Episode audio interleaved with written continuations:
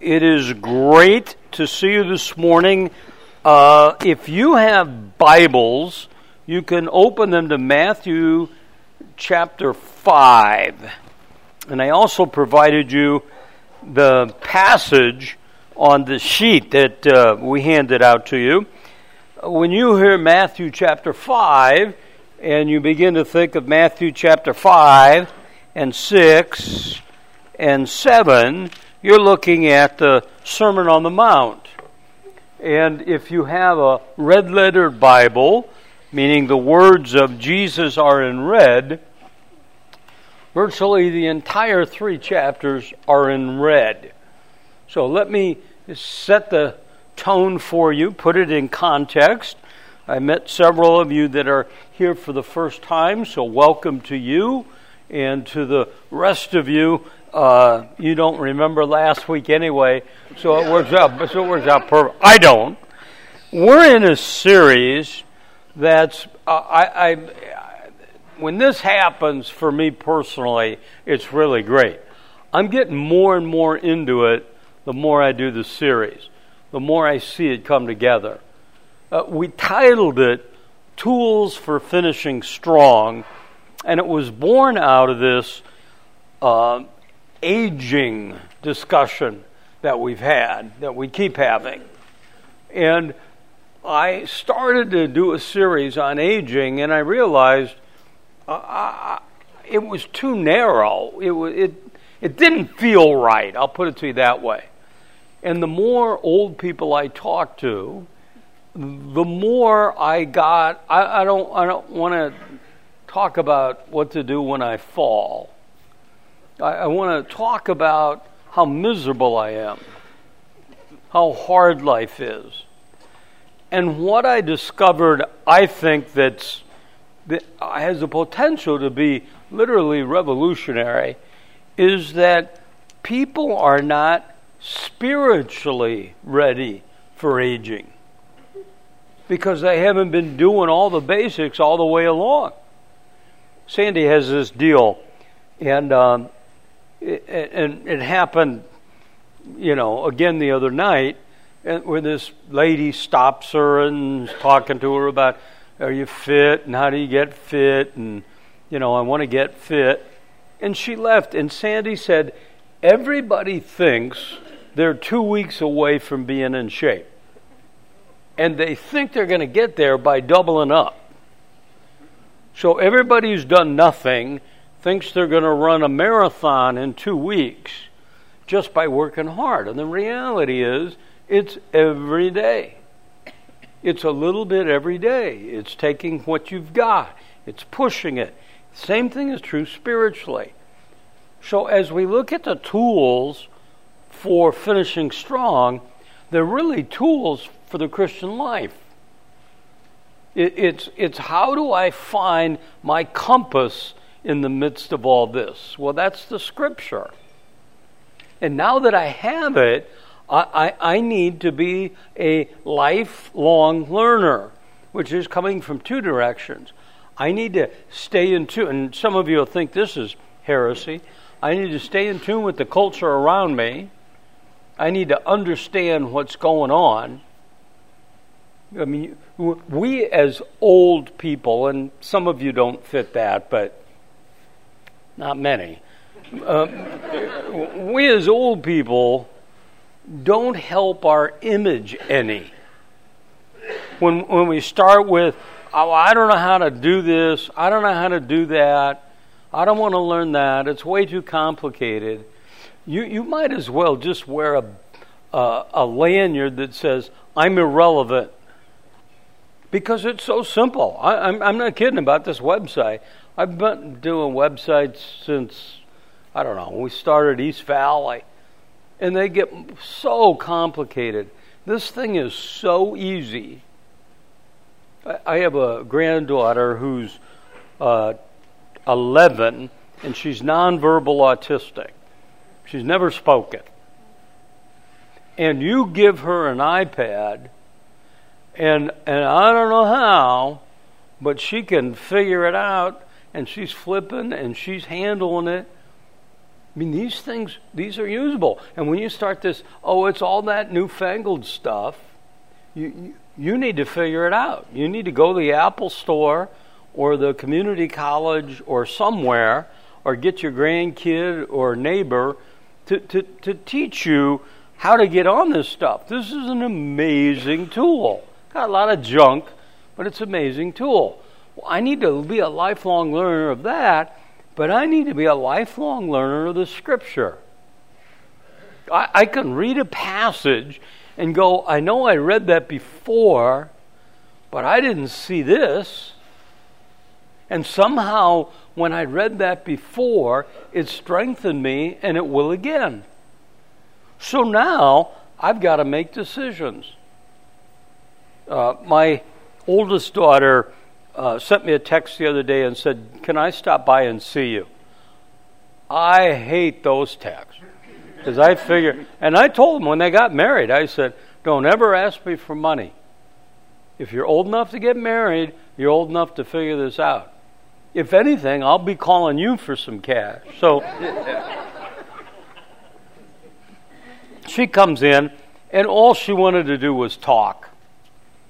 And so we talked for 2 hours, and I said, you know, and I got on one of my, I got on a riff, and I'm going. And she said, how you doing? I said, you know what? I'm so sick of these 35-year-old couples who have no money, who take a family of 6 to Joe's barbecue for an $80 lunch. It's insane. You could fund your retirement with that. She goes crazy. She said, Dad, I have almost no friends my age because the whole time we're together, all I can think of is, how stupid are you? I said, well, we agree on one thing. So I don't mean that to beat up a whole generation, but you get the drift. I'm so busy. Well, who keeps your calendar? Well, I do. Okay, then we know who to blame. Okay, we just need to figure these things out. So I need to make godly decisions. What's important? What's going to matter? My old school nurse, I wrote about her in a blog a week ago or two. My old school nurse died the other day. And so I'm on this website. I read obituaries every day. And I'm going, this was a great lady. She was a school nurse for 20, 30, 40 years. Everybody loved her. Well, what do you want people to say about you? You know, he's an avid Hawkeye fan. He loves to hunt and fish. Okay. You know, he could have been Merlin Perkins or whatever his name was. I mean, I mean, there must be something more to that.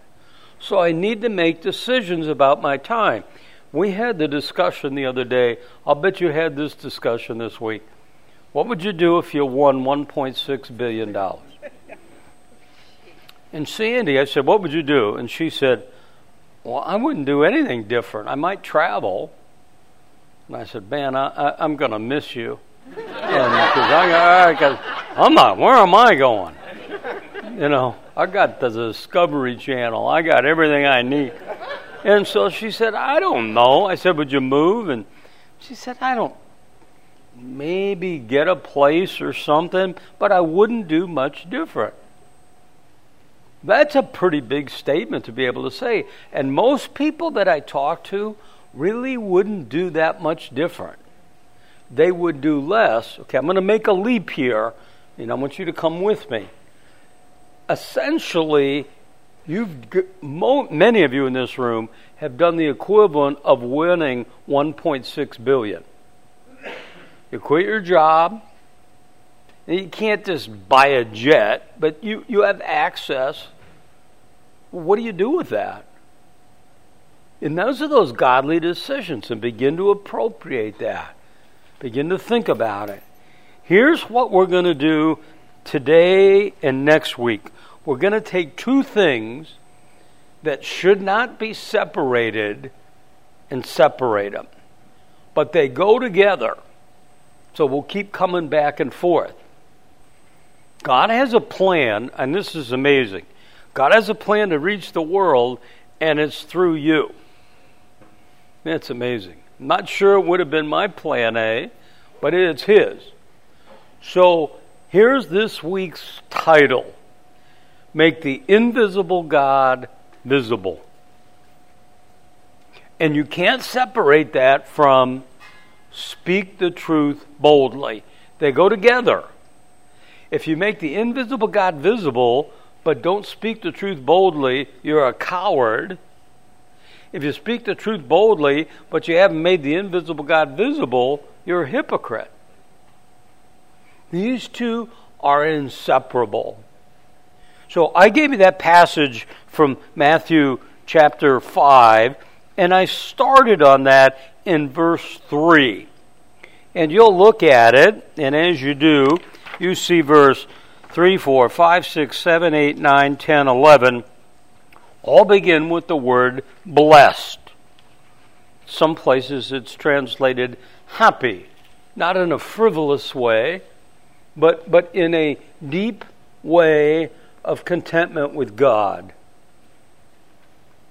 And making the invisible God visible, this is basic but important, begins with the acknowledgement, Matthew 5:3, that I'm spiritually bankrupt. Blessed are the poor in spirit. What you really see here in these verses is a description of Jesus. Now, not poor in spirit, but he mourns, he's gentle, he hungers and thirsts. It becomes the portrait of a follower of Christ. Blessed are the poor in spirit. This is where this spiritual journey starts. So we always have to go back to this, though it's repetitive. Making the invisible God visible without first recognizing your own sin is just going to make you into a Pharisee religious nut. Max Lucado writes this: the first step to joy is a plea for help and an acknowledgement of moral destitution, an admission of inward deficiency. Those who taste God's presence have declared, this is real, spiritual bankruptcy, and are aware of their spiritual crisis. Their cupboards are bare, their pockets are empty, their options are gone. They have long since stopped demanding justice and are pleading for mercy. They don't brag, they beg. They ask God to do for them what they can't do for themselves. They have seen how holy God is, how sinful they are, and have agreed with Jesus' statement, salvation is impossible. So that's the Isaiah 6 moment. Woe to me, for I'm undone. I see the holiness of God. Now this is not unique to Max Lucado or a handful of people. This is, dial in now, that's the normal Christian life. It may be circumstantially different, but that's the starting point. I start with surrender. I don't start with cleaning up my own act. I start with this acknowledgement that salvation is impossible without God, that He does it all. It's the sheet that we handed out to you last week.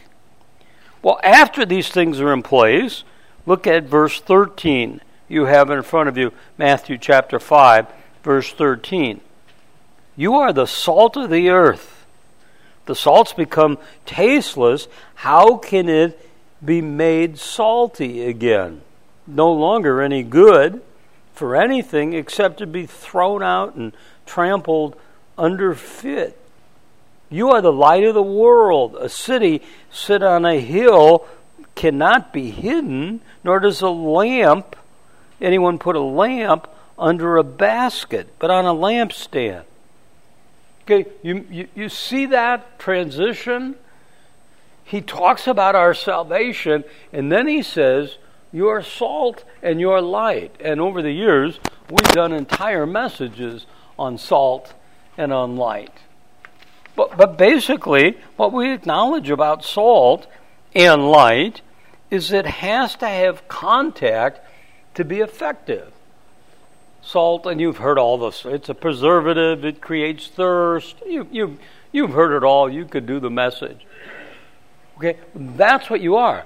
You're to create thirst in the people around you. You're the light. My friend Larry Wright used to say something, and it always made me a little bit queasy. He used to say, you may be the only Bible some people ever read. But then I saw MacArthur said it, so I knew it must be right. Or at least I know it wasn't wimpy. So tie all this together. You're salt and light.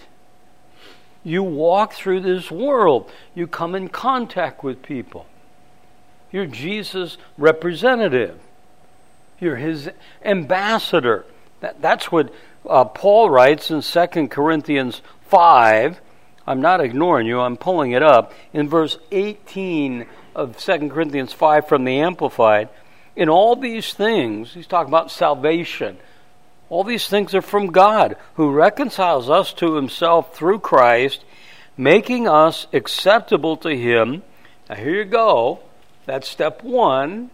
Step two, and he gave us a ministry of reconciliation, so that by our example, we might bring others to him.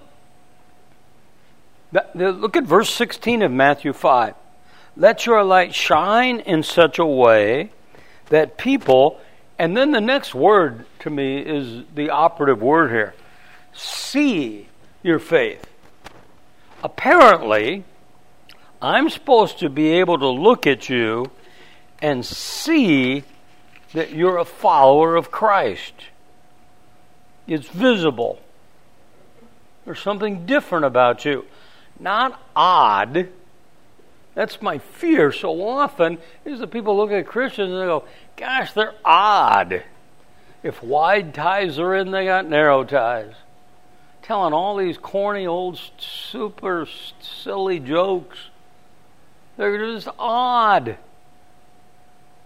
They're recording Ozzy and Harriet. I tape two shows every day. Bob Newhart and The Lone Ranger. I love The Lone Ranger. I will tell you this, you couldn't get The Lone Ranger on network TV today in a million years, every time. The Lone Ranger and Tonto will walk into a bar. Sounds like a bad joke.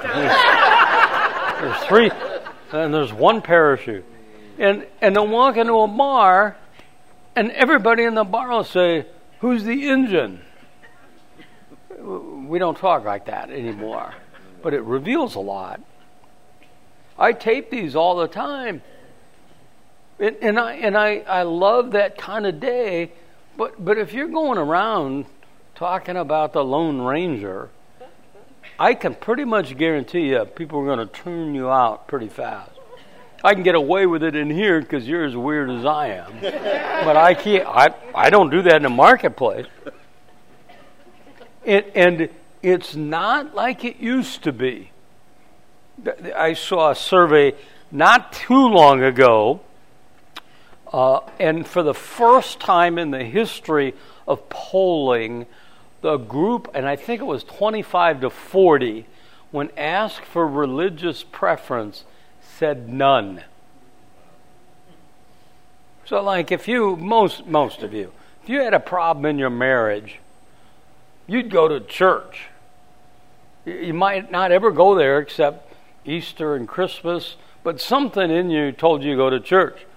These guys are as likely to go to Starbucks and talk to a barista. They'll go to Ace Hardware and talk to the helpful hardware man. You and I should be magnets for people, especially people who are hurting, because they see something different in you. And that difference is a heart that's different, an edge that's different. They look at you and say, gosh, this is a really screwed up world. Yeah, but you're different. How do you handle this? How is every, this is my, and I'm hung up on this, every nurse I have, I tell her, my goal is to be patient of the month. So far I haven't gotten there apparently, but I haven't gotten any trophies or ribbons. But I have, Savannah's my Tuesday nurse. She comes to my house every Tuesday. And it's her bowling night. She's a big bowler. And she's bowled 5 300 games. Wow. And she's bowled an 807 series, which I don't know anything about bowling, but that's way more rare than a 300 game. And she sees me on Tuesday. And I said, well, okay, I can do any day. She goes, no, I go from you, I go home and take a nap, I shower, and I bowl. It's the best day of my week. And we sit and we talk about all this stuff. And she was talking yesterday about, I'm never going to get married again. I got divorced. I'm never going to do this. Guys are stupid. And I said, well, you haven't met the right one, but... yeah, and just all that stuff. And I said, do you have these conversations everywhere? And she said, no, everybody I call on is talking about how they feel and all that stuff. And there's something, I'm self-promoting here. She sees something different in our house with Sandy. She'll be talking to Sandy all the time, saying, can you help me figure out this diet thing, this food thing? People should see something totally different about you. In Ephesians chapter 2, and we're studying the book of Ephesians in the Redemption Churches, and Sunday Tim did a little bit of a three-part summary, but that's the guts of this. Ephesians chapter 2 doesn't, it's okay. You were dead, now you're alive, but God in his grace and mercy saved you. Ephesians chapter 2 verse 8 and 9, for by grace you've been saved through faith, that not of yourself, it's a gift of God, not a result of works, so no one will boast. I'm saved by grace, unmerited favor. I didn't do anything to earn this. It's not a result of works. Salvation is absent works, but once I'm saved, verse 10, I'm saved for we are his workmanship in Christ for good works. Your life's supposed to change. You know, we're not to judge, I guess. But we certainly, as my friend Larry would say, can be fruit inspectors. I mean, there's a tone about this. I had a long discussion the other day about whether Trump's a Christian. And I'm so sick of these... I'm so sick of this. And I said, how would you possibly know? How would you know? I mean, I haven't seen him. I can tell you this. We wouldn't let him lead a small group here. I don't know if he's a Christian or not.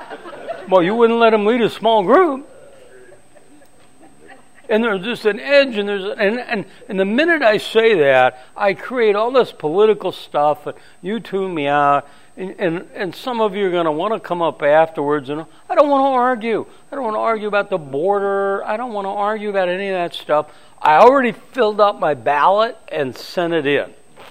Well, that's not true. I filled it out and put it by the door because on election day, I like to go to the polling place and drop it off. I like to walk around the whole line to the front and drop it in, and I feel like I'm special.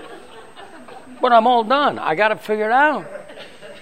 But there's fruit. I ought to see it.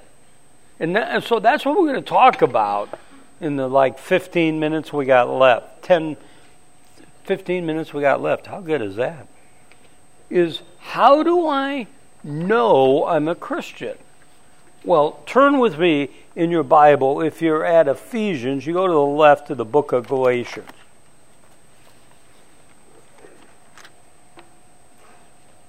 And Paul's laying out all of these. When I think of Galatians 5, my brain goes to Galatians 5:22, the fruit of the Spirit.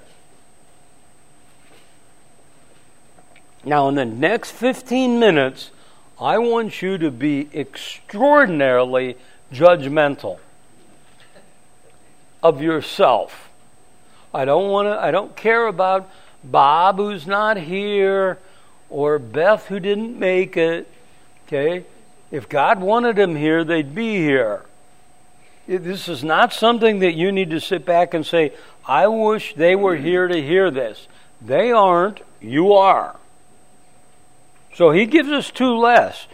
He's talking about you either walk by the Spirit or you walk by the flesh. If I walk by the flesh, he begins in Galatians 5, whatever it is, 19, to talk about what I'm going to look like. There's going to be immorality. There's going to be, it's the word pornea, from which we get the English word pornography, but it's in the wrongest, longest, broadest sense of perversion. And perversion is nothing more than operating contrary to God's plan. So if you're married and you're having sex with somebody other than your spouse, you're a pervert. That's fun to say. And then you can list all the things that are. There's impurities. It was actually a medical term. It described pus oozing out of a wound. Sensuality. There's a lack of restraint. I see that all around me. It's like you're going to Golden Corral every night. I mean, you're just shoveling this all you can eat. It doesn't matter what it is. It's just all you can eat. That sounds good. Idolatry, sorcery. It's anything that takes the place of God. Sorcery is from the English word pharmaceutical. It's things that alter our minds. Enmity. That's what you begin to see this. So you're at war. You got 50 attorneys who represent you. You're fighting with the homeowners. You're fighting with the neighbors. You're fighting with your kids. You're at war. You're at enmity. You got to stop and say why. But this morning I'm driving in, and I have the Beatles channel on, and it's "We Can Work It Out." Life is very short, and there's no time, my friend, for fussing and fighting. And yet, 90% of the time is spent fussing and fighting. You got two guys go to Costco and get in a fist fight over free samples. Okay? Now, if you're a Costco person, you see how it happens. I see families of four are dining at Costco at the sample thing. These guys duke it out. Here's what makes this story great. One guy's 72 and the other's 70. By that time, you can wait on the free sample. But there's enmity. Doesn't it feel like that? I'm so tired. I just watch TV and I mean the ads, and I listen, and I just want to take a bath when I'm done, shower. I don't want to sit in my own filth, but I want to take a shower. Drunkenness, carousing. If those are words that mark your life, if we do an open, honest mic at your funeral, and they said, I came to know him through his lawyer. I remember at the Homeowners Association, where I live in the islands, and they have not got this fountain fixed. It's been 2 months at that fountain. If I got a chip on the paint on the back, I don't know how they find it. And if I don't fix it, they're sending me pictures and threats. And so here's my inner battle. I want to argue. You can't fix your fountain, I'll fix my house. You know what? Just fix the house. They're not going to fix that fountain any faster because you write a letter. Maybe slower. And they're going to tag your name, and they're going to find so many chips in your house you never dreamt about it. So here you go with 9 minutes left. You make the invisible God visible, beginning in verse 22. The fruit of the Spirit is. Now, grammatically, we look at this and go, well, that's not correct. He says is, and then he lists 9 things. So I don't know, and either one of these, frankly, work. I don't know if he's saying the fruit of the Spirit is love, and then all these other words describe love, or if he's saying the fruit of the Spirit is like a bunch of grapes and they all hang together. Doesn't really mean anything. The fruit of the Spirit, the distinctive factor, the way that people are going to look at you is they're going to look at you and they're supposed to see love. Do they see that? Is it a characteristic that people see? And not an emotion. I'm in the car the other day. One of the great love songs of all time comes on. There she was, just walking down the street, singing "Doo Wah Diddy Diddy Dum Diddy Doo." And I, oh man, that's Sinatra. Should have sung that one. Or here's how we treated it, my generation. Hello, I love you. Won't you tell me your name? There seems to be something cheap about this. There are emotions with love. I don't want to pretend there aren't. There's feeling, there's action, there's commitment. Now, I saw Sandy. It sounds like, I've never said this out loud, but it sounds almost predatory. She used to come to church, and I'd notice her sitting in the front row, looking at me like Nancy Reagan used to look at, no. But I'd see her, I noticed her. I mean, and then we had coffee, and I had these feelings. And then I acted on them. I said, would you like to go out with a really cool guy? And she said, I really would. If you know one, have him call me. So I called her. She had not had, I don't know if you guys have heard this, she had not had a date in 8 years. So the moral of this story is, find a girl who hasn't had a date in 8 years, and even I look good to her. So there's feelings, and then I act, and then we had this day of commitment.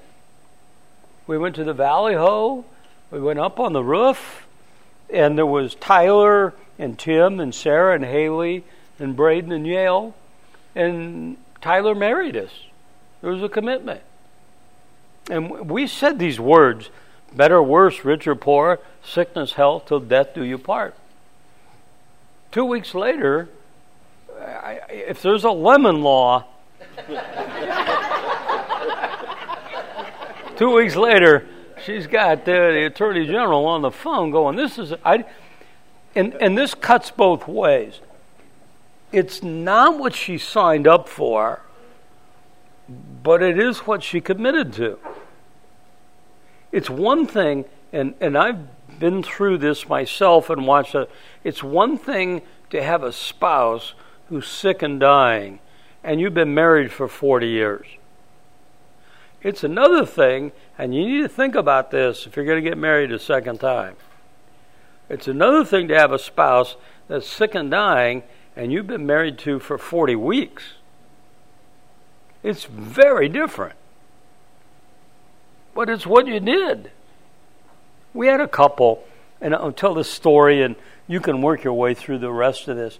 We had a couple at this church, and actually we were still over on Dobson. And so this lady came to see me, and she said, "I hate my husband." I said, "Okay, well, that's a starting place anyway." And she said, "Here, I have a fantasy about him." I said, "Really, what is it?" She goes, "I want him to die. I want him to die fast. I want it to be horrific so that I can be a grieving widow getting all the sympathy." Wow. And she went on. That was on a good day. She went on, and so she goes. And I don't have to say anything, that's perfect. She said, "What should I do?" And I said, "Well, why did you come and see me?" She said, "I want you to tell me what to do." And I said, "Well, what do you think I'm going to say?" And she said, "You say it, and I'll tell you if I think it." And I said, "I think you should make him his favorite meal and make love to him," which to me seems to solve just about every problem there is. And she said, "I knew you were going to say that. I knew that's what you're going to say." She said, "I hate this guy." Next Sunday at church, she said, "My husband has agreed to come to church. He's never come to church before." So the next Sunday, they're there. And, it just... So I see her in the middle of the week, and there's always that, how was it? And she said, "It was the day I did the introduction to the Gospel of John." She said, "We're driving home, and I said to him, 'How'd you like it?' She said, he said, 'I just don't like that guy,'" not me. "But he said, 'You know what? I'm going to commit to you that I'll come to the church until he finishes this John thing. That can't take long.'" It was 3.5 years we were in John. And he was a commitment. He was there every week. And it was when we unpacked John 3:16 that God saved him. And if you saw these people around church, you would have never dreamt this. But God took out his old heart and put in a new heart. He later told me he had the same dream about her that she had about him, which is kind of interesting. But it's love. It's life-changing. There's a commitment about it. There's joy. The word appears 70 times in the New Testament. It's an attitude not of frivolous happiness. It's an attitude of happiness based on spiritual reality. It's a love, joy, peace. They all start to group together. There's a joy and a peace in the midst of the X-ray that says there's a nodule, there's a growth. I had a X-ray like 3 weeks ago, and they called and said, you got something on your lung. I said, "What? Unless it's air, that doesn't sound good." And I said, "Well," so they do all these tests, and their conclusion was, "I don't know, it's fine." Okay. But I didn't have this, woe is me, life is over. Haley was there yesterday, and they called and said, because I just did a biopsy, I got another cancer on my head, so they're going to do another cut and shave and all that. And I don't say this so you go, "Poor Tom." This would be a good time to say poor Tom, though. But that's just what it is. I can't let my happiness be driven by whether I'm the guy or gal in South Carolina that won the mega ball. A joy, here you go. We said this a couple weeks ago. This is tweetable. We believe in God, but we believe God. When he says, I got it under control, he means I got it under control. Doesn't mean it's smooth and easy. Love, joy, peace, patience. That thing, patience. And think about all these. Love, joy, peace, patience. They all demand tough circumstances. If you're driving from here to the mall and every light is green, you don't know if you have patience or not. You need red lights to figure out if you have patience. This patience is a willingness to endure painful situations, frequently in the form of a person, but also in the form of a circumstance. I don't feel like it's my job to change everybody around me. It's my job, responsibility, duty, to show the love of Christ in the midst of it. Now, that may take different forms based on our relationship, but there's this patience. It's an endurance. Love, joy, peace, patience, kindness. Here you go. That's common courtesy. That's holding that door. I'm a big door holder. If I got a door and there's somebody and they're over by that building, I'm going to stand there and hold that door. And people act like I just gave them $100 million. Thank you so much. Thank you so much. It's kindness, goodness. Goodness is kindness in action. Paul tells us in 2 Timothy 3 that in the last days, people will be haters of good. It's not just that you'll love evil. I had a guy one time, and this dates it, but he said to me, it's out of the blue. He said to me, I hate Debbie Boone. And I said, really? I said, did you go on a date, or do you know her? And he said, no. I said, well, why do you hate her? And he said, she's such a goody two-shoes. So you want your daughter to be more like Stormy Daniels? Well, it's silly. Faithfulness. That's loyalty. It's trustworthy. It says if you're going to be somewhere, it's little things. Don't make these into big things. If you say you're going to be somewhere at 7, get there at 7. When we plan events based on RSVPs, we calculate in, this is at that church, we calculate in about a 15 to 20% no-show. Now, you can't all have emergencies, but we say we're going to be there. Gentleness is strength under control. Self-control, it's restraint. You're not a dog that's just being led around by every passion. You have control. It doesn't mean you don't have these wild days. Sandy was explaining, and we got to go. You got to go. Sandy was explaining to Savannah the other day. Savannah said, Sandy, I want to get my weight down. And she gave her a target. And Sandy said, well, you can do that.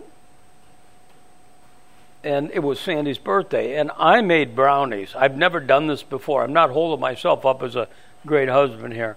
But I got a box at the store. I mean, this is not like cracking the Da Vinci Code. It's mix an egg, it's water, it's stir it and put it in. It's like doing laundry. It's not like taking them down to the river and beating them on the rocks. It's pretty easy. And Sandy said to Savannah, oh, my birthday was Sunday. Savannah said, what did you do? And she said, Tom made me a batch of brownies, and I ate every one of them. And Savannah said, no, there's no way. And Sandy said, yeah, you know, like once a month or something, I'll go nuts. I'm not saying all you ever eat are carrots and green stuff. I mean, the only thing I want to eat that's green is chocolate mint ice cream. Okay, I'm not looking for that. But there's control. There's control of your tongue. You're not arguing about everything all the time. So here you go. If I'm going to make the invisible God visible in my life, there needs to be love, joy, peace, patience, kindness, goodness, gentleness, faithfulness, and self-control. It's not you come to Bible study on Wednesday or go to church. Those are all part of it. But the tool that Paul gives you as the metrics for measuring your life is a heart change. So if you live that way, you make the invisible God visible. You let your light shine. Here's what Jesus says. Let your light shine in such a way that people see your good works and glorify your Father who's in heaven. The only way they're going to glorify Him is if you tell them to. Otherwise, they're going to see these good works and just say, well, that's your personality. Your Myers-Briggs is nice or whatever it is. So next week is the second side of the same coin. Okay? Father, take this truth, make it real in our life. We ask it in Christ's name. Amen. Have a great week. I'll see you next week.